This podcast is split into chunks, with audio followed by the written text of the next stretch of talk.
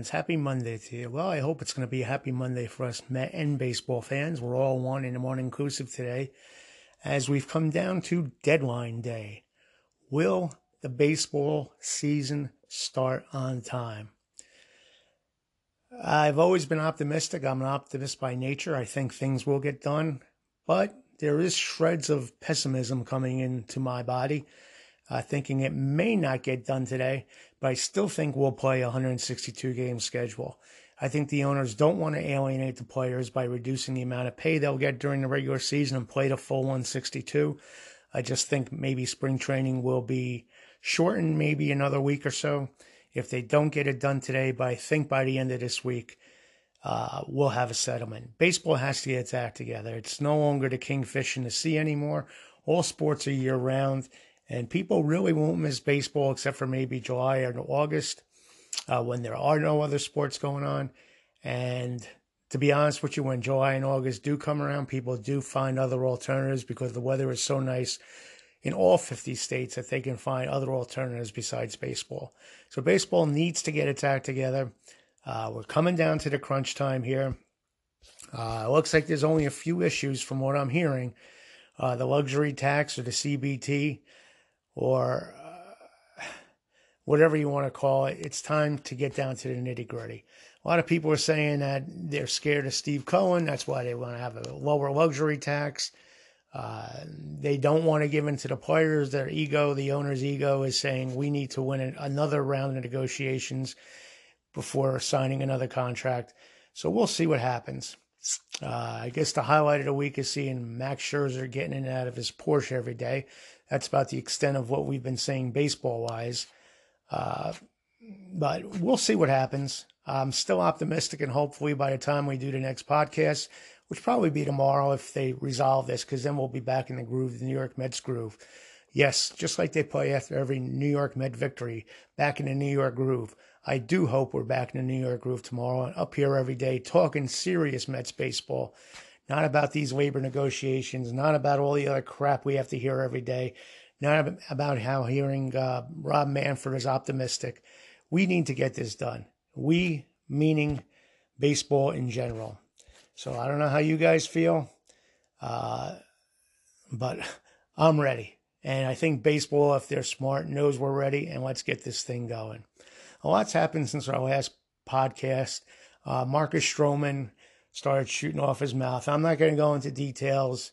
You know, one side calling, the, well, him specifically calling the Mets all kind of names and uh, giving all kind of accusations. Well, my theory on that is if you had a problem last year, say something last year. Don't wait until you sign with the Cubs. Hell, if the Mets offered him enough money, this would have all been swept under the rug. Uh, I just don't get it. Why people have to be bitter after they left. They got the best jobs in the world, the best paying jobs in the world, and yet they're still bitter. Go figure. But we'll see what happens. Uh, you know, Marcus Stroman is water under the bridge as far as I'm concerned. So let's move on. Let's get the games going. And Marcus Stroman will just be a trivia question in our uh, Facebook group one day. Now, the Mets did make a little bit of history. They hired Elizabeth Benn as director of Major League Ops, and some are calling it an historic move. And it was Billy Eppler's first front office hire as Met general manager. Uh, and she is now the director of Major League Operations. While the Mets have other women working in baseball operations, Benn has become the department's highest ranking female in club history. Uh, she spent the past four plus years working at Major League Baseball, starting at starting as a youth programs and labor relations intern and working her way to her most recent position as senior coordinator of baseball operations, which she'd held since February 2020, according to her LinkedIn page. She also worked as coordinator of labor relations, diversity inclusion, and baseball development with MLB. She is from Canada and she owns a master's degree in philosophy from Columbia University. I guess when you work in baseball, you have to be philosophical at times, and has been an adjunct lecturer at Lehman College since 2016. And she spent time as a baseball instructor with the Blue Jays in 2015. She was a pitcher herself, having played in women's league in Canada, and since 2016, the amateur New York City Metro Baseball League, where she was the first woman to play in that league. Benn also played first base for the softball team at the University of Toronto, where she earned her bachelor's in philosophy. She also was a coaching assistant for high school and middle school baseball and softball programs at Dream, formerly the Harlem RBI program. Eppler was hired as Met GM in November after quite a few other candidates were considered. And uh, the team's assistant general managers, Brian Alderson, uh, Ian Levine, and Ben Zauzmer, were all promoted within. Zauzmer was bumped up after Eppler's arrival. Benn could function as a, another assistant GM with the duties of her role running the gamut from roster and payroll to rules to compliance. She is the second notable woman hired by the Mets this offseason. Gretchen Aucoin, in a minor league role, was brought in as the first on field female coach in Met history. The Mets, before choosing Eppler, also requested interviews with Red Sox assistant GM Raquel Ferreira. And I thought she was going to have a good shot at it, but it looks like she wasn't interested. And we're interested in talking to Yankee assistant GM Jean Afterman. Benn is also part of a growing number of women rising to prominent roles in baseball. As we all know, Kim Ng of the Marlins became the first female GM in MLB history. Speaking to Marlins, how about that shakeup today? Derek Jeter is leaving the organization, divesting himself totally from the Marlins. So we'll see what transpires there. Now, the Giants' Alyssa Nakken became the first full time women's coach in MLB history in 2020. And this season, the Yankees' Rachel Balkovec will become the first female to manage an MLB affiliated minor league team. So, a lot's been happening for women in baseball, and that's encouraging to see. And we'll see what transpires with the Mets and uh, their latest hire. Should be fun to watch. Now, what's been happening with that Met Old Timers Day? It seems like more and more old timers are starting to throw their name in the hat to be picked for, not to be picked, but to participate in the big event. I'm really looking forward to that. So, goddamn it, solve this baseball labor strife. Uh, the other day, I watched the Zoom call with Billy Wagner, Howard Johnson, Ken MacKenzie, and it was quite entertaining. So, there's Mets from all different eras right there. Wagner from the uh, early 2000s uh, Howard Johnson, uh, I should say late 2000s with Wagner because he pitched at Citi Field. Hojo from the Mets championship team. And he was one of the last remaining faces from that organiz- uh, great team of 86 into the 90s. And Ken MacKenzie, an original Met. Now, Wagner was the Met closer from 2006 to 2009, and he received 51% of the vote on the most recent Hall of Fame ballot and has three opportunities at enshrinement remaining. And if there is justice in the world, Billy Wagner will be a Hall of Famer. He was so dominant. I actually think he was more dominant than Mariano Rivera, but Mariano Rivera's got the bling in the rings and the Yankee uh, pedigree. So I don't think Billy Wagner is getting the attention he deserves. Now, of course, uh, player needs 75% of the vote for induction by the Baseball Writers Association of America. But candidates like Wagner at 51% continually climb up. So there's a shot he'll get in. Might be the last year. But uh, he is trending in the right way, and they have a lot of good people who are saying a lot of nice things about Wagner. Now, as we all recall, that Wagner's debut came with the Astros against the Mets in 1995. Uh, and Wagner faced Rico Brogna, who nearly homered against him. But Wagner said, Who cared? It was my major league debut, and I was throwing as hard as possible. And plus, at that point, I was throwing strikes, so everybody was excited. Now, Hojo, who played for the Mets' last World Series championship winning team in 86, has his own memories of Shea Stadium. He says, I remember that stadium being massive and it shook when the people were really riled up. In the World Series, it was incredible what was going on during that game six, especially. Just a loud ballpark. Not so much anymore do you hear the airplanes crossing. I think that was a big deal back in the day. Among Johnson's notable accomplishments with the Mets was three times reaching 30 homers and 30 stolen bases in the same season. I'm not sure if you're going to see that that often because stolen base is almost a lost start. But Hojo did steal a career high at 41 bases in 1989. he was never really the fastest guy in the world, but he was quick. And he was always looking to get on base. He had a good eye at the plate, not necessarily for batting average, but he always tried to steal. And he always had that base running instinct in him. Uh, and it seemed like whenever he was on, he wanted to get that extra base. Now, Ken MacKenzie was an original Met. He joined the franchise at, in its inception in 62.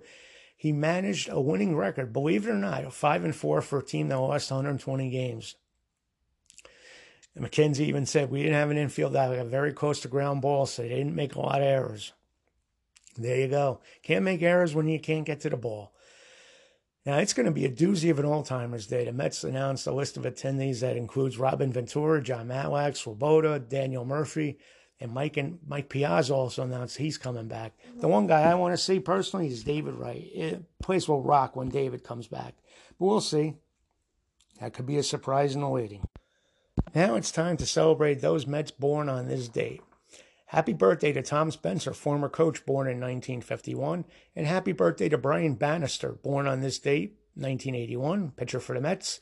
Unfortunately, on this date, Tom Sturdivant died in 2009. As far as the big transactions that happened on this day, well, Dave Kingman was purchased from the Mets, uh, from the Giants, I should say, on this date in 1975, and his homers have become part of Mets legend and folklore.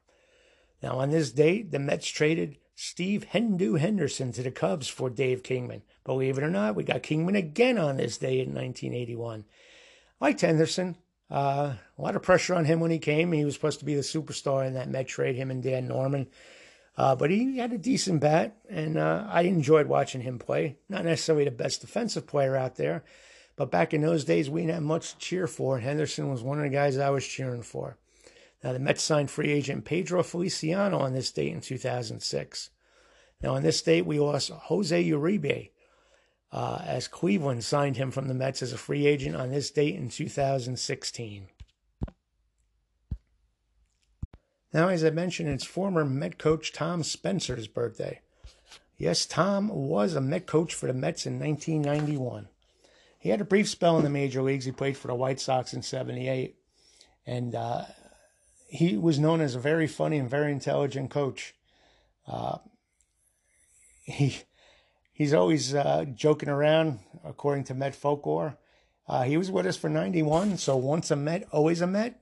So happy birthday to Tom Spencer. Also celebrating a birthday today, Brian Bannister. Who remembers that 2016 2016 There's a little tongue twister for you folks that gave us Met fans so much thrills and happiness. Well, Brian Bannister was a part of that team. He only pitched in eight games for the Mets, 38 innings, uh, started six games, went two and one with a 4.26 ERA.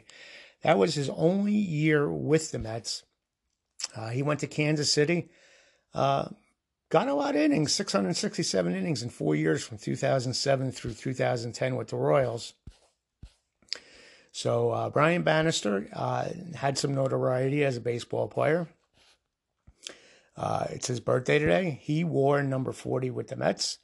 Uh, but Brian Bannister these days is on to bigger and better things.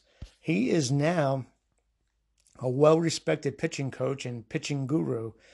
Uh, and in December of 2019, his title with the Giants is Director of Pitching, and he is listed as a member of a team's uniformed coaching staff. So he oversees the whole Giant pitching staff, and they did quite well last year.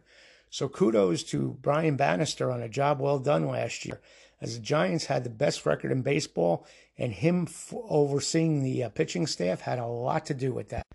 Now today, since there's not much going on, let's look back at Jeff Torborg, Torborg one of the uh, forgotten managers of the Mets during their lean years in 1992 to 1993. Now, Torborg was a Jersey boy. He was born in Plainfield, New Jersey, and attended Westfield High School and he attended, attended RU, Rutgers University, URA. In 63, he was an All American baseball player, he set a school record NCAA record batting an incredible 537. Only two other college players have ever hit for a higher batting average. Torborg also set Rutgers school records for slugging. Now, the Rutgers Knights, Scarlet Knights, they when he played, posted a 741 winning percentage when Torborg was there. He was the man. In 1992, he became the first baseball player to have his uniform number retired by his school as he entered into the Rutgers Olympic Sports Hall of Fame. In 63, he was signed by the Dodgers as an amateur free agent. He spent 64 games at Double A Albuquerque in 63 before making the Los Angeles Dodgers team the next year. Throughout the rest of the 60s, he would be the Dodgers' backup catcher, first to Johnny Roseboro, then to Tom Haller. Hauer, I should say. Torborg was never the same hitter in the majors like he was in college, but he was a pretty damn good defensive catcher. Now, how about those no hitters he caught? Torborg has the honor of catching three career no hitters in some of the from some of the best pitchers of his era. September 9, 1965, he caught Sandy Koufax's perfect game against the Cubs at Dodger Stadium. In that game, Koufax struck out 14 Cub batters. Torborg was 0 for 3 at the plate that night. Five years later, on July 20th, 1970, he was behind the plate catching Dodgers pitcher Bob Sing, Bob Bill Singer's, ooh, tongue tied again, Bill, Sing, Bill Singer's no hitter against the Philadelphia Phillies. Singer struck out 10 batters that night in a 5 0 Dodger win at Dodger Stadium. Now, in Torborg's seven seasons in Los Angeles, he threw only out 40, he threw out, I should say, 40% of would be base stealers in four straight years from 66 to 69. In 67, his 51% of caught stealings was third best in the National League. His best hitting year was 65 when he hit 240 with three homers and 13 RBIs and 150 at bats. In March 1971, the Crosstown Angels purchased his contract. Torborg would spend three seasons playing in the Orange County. He was the Halos main catcher in 73 when he batted 220 with one homer and 18 RBIs in 102 games played. Now get this. Remember he caught Koufax's perfect game? Well, May 15th that season of 71, he was behind the plate and caught Nolan Ryan's third no-hitter. He caught his third no-hitter, which was Nolan Ryan's first no-hitter. And Ryan would throw seven no-hitters. That night in Kansas City, Ryan struck out 12 Royals as well. After the 73 season, Torborg switched to a coaching position, fitting, fishing, finishing his 10 year playing career batting 214 with 297 hits, 8 homers, 42 doubles, and 101 RBIs in 574 games. Behind the plate in 599 games, he threw out 36% of would be stealers, posting a 990 fielding percentage. Now, after three years of coaching with Cleveland, Torborg got his first managerial position. He replaced Frank Robinson. Remember, Frank was the first black manager, finishing fifth that year. The Indians then fell to last place in the next two seasons. He was dismissed in late 79 and returned 10 years later as the manager of the White Sox. In the second year of helm of the White Sox in 1990, he took the White Sox to a second place finish, an improvement of 25 games, which earned him Manager of the Year in, in uh, that year of 1990. In 91, he finished in second place again, finishing the season with 87 wins with the Pale Hose. In 92, he came closer to home in his New Jersey. He was, he was named the Mets' 14th manager in their history. He replaced interim manager Mike Cubbage, who had replaced Bud Harrelson late in the 91 season. The Mets were the first team since 1983 to finish with a losing record. So Torborg was hopefully a welcome addition. Now, we all know that 92 team was a team of high salaried players and overrated over the hill free agent players that never ever really got their act together. And unfortunately, Torborg posted a 70 92 record that year, disappointing many Met fans who had such high hopes. The media bashed the team, and the fans booed him loudly at Shea Stadium. Torborg's Mets started out the 93 season at 13 and 25, and unfortunately, he was fired and replaced by Dallas Green. Now, Torborg would get two managerial jobs, first with the Expos in 2001, finishing fifth with a 47 and 62 record. And believe it or not, Frank Robinson replaced him after Torborg replaced Robinson 24 years ago as Met manager. Next, Torborg was named the Florida Marlins manager in 2002, finishing in fourth place 79 83. In 2003, he was fired and replaced by Jack McKeon, who went on to win the World Series with the Marlins. Now, we remember Torborg as a broadcaster, too. He uh, had a pretty good career with the Fox Network, CBS Radio, and the Atlanta Braves on Turner South.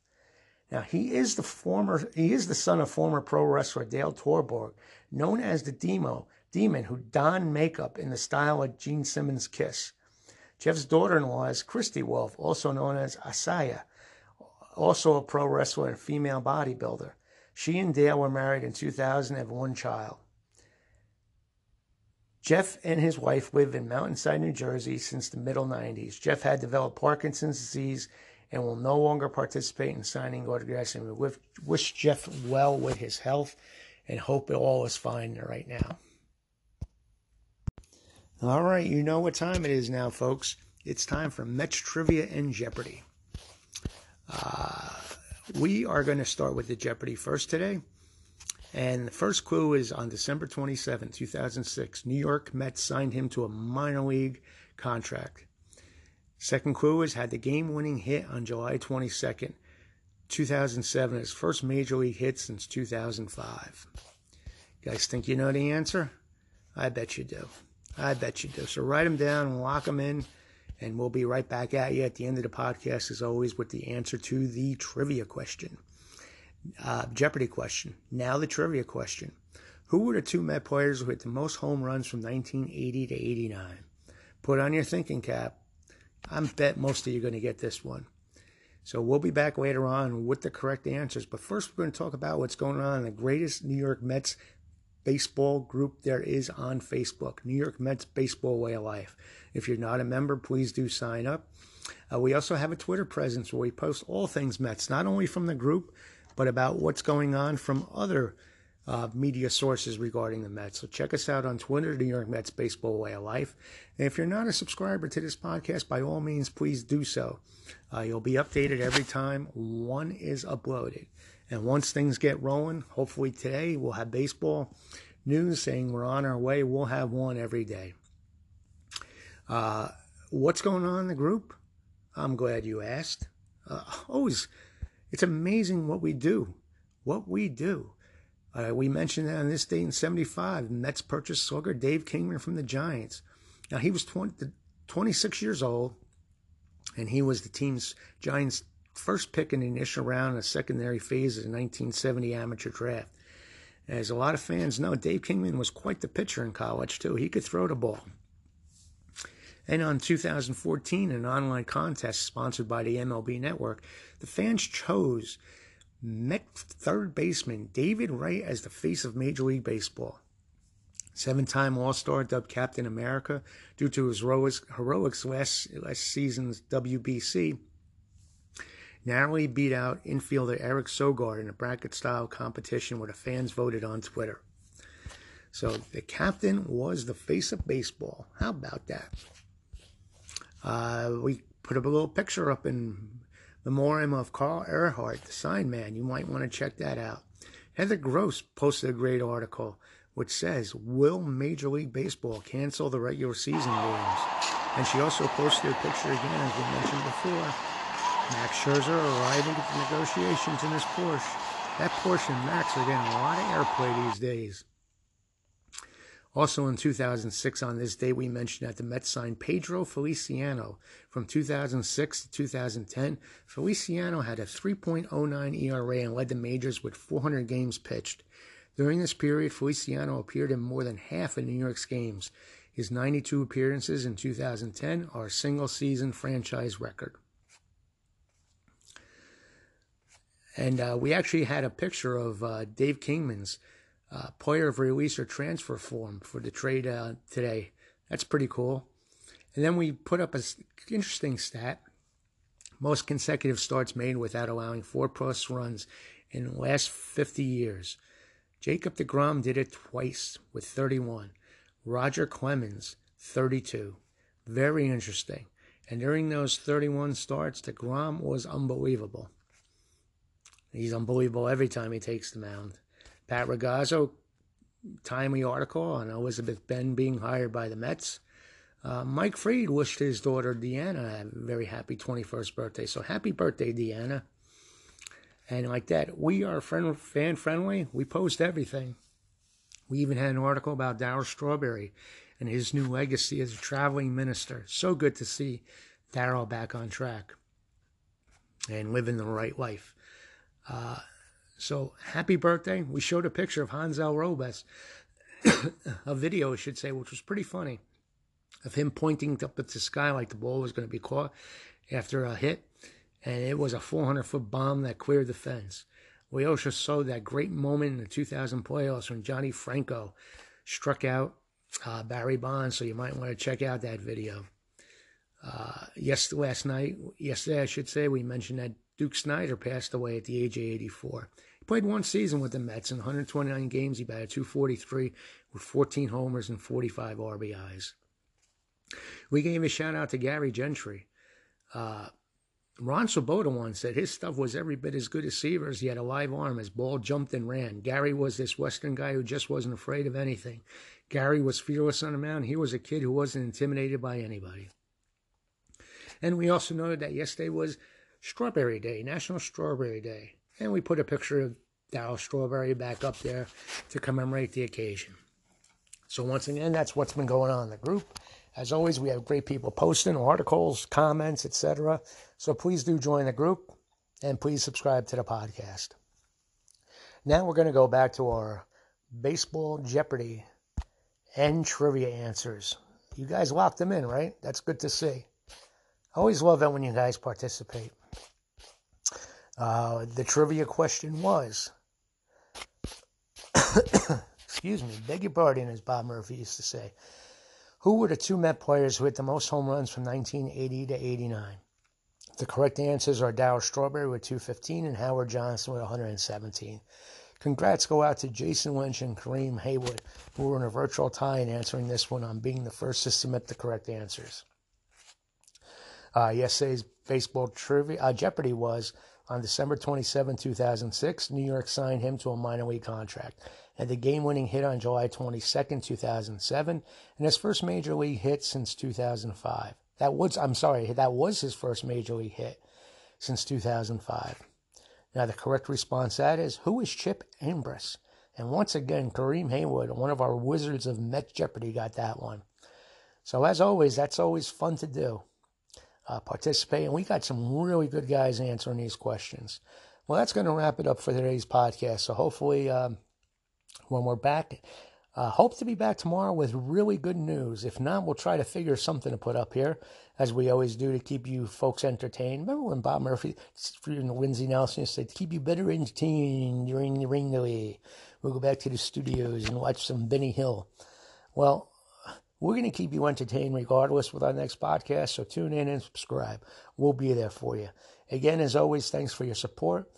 Uh, really means the world to me, and we'll talk again soon. Let's go, Mets, and let's get this season started.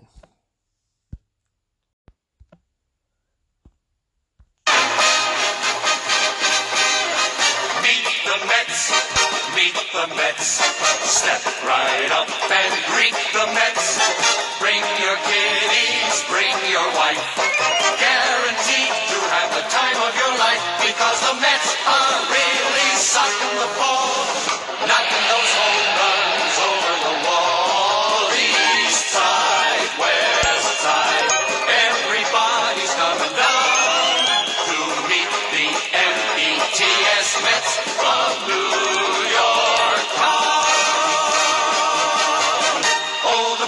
and the baker and the people on the streets. Where do they go? To meet the Mets. Oh, they're hollering and cheering and they're jumping in their seats. Where do they go? To meet the Mets. All the fans are true to the orange and blue. So hurry up and come on down. Cause we got ourselves